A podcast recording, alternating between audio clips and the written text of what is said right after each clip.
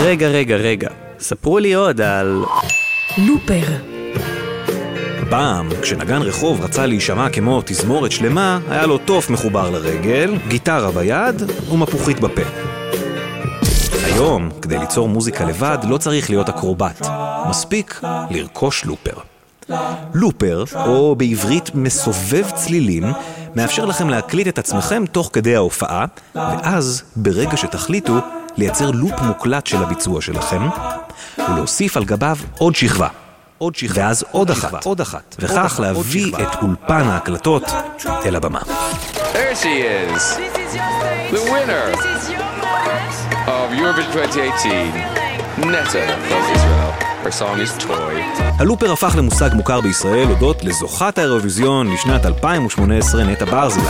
אבל הלופר החל להתגלגל הרבה לפניה. הוא משמש לא מעט אומנים שמתעסקים באלקטרוניקה והיפ-הופ כמו טיוני ארץ. אפילו אד שירן התחיל את דרכו כאומן לופר ונהנה להשתמש בו גם היום. בשנת 2011 התקיים בארץ פסטיבל הלופרים הראשון, בו השתתפו עשרות מוזיקאים שהרכיבו קטעים בלייב על הבמה. היום רוב האומנים הישראלים המשתמשים בלופר נמצאים בשוליים של המוזיקה.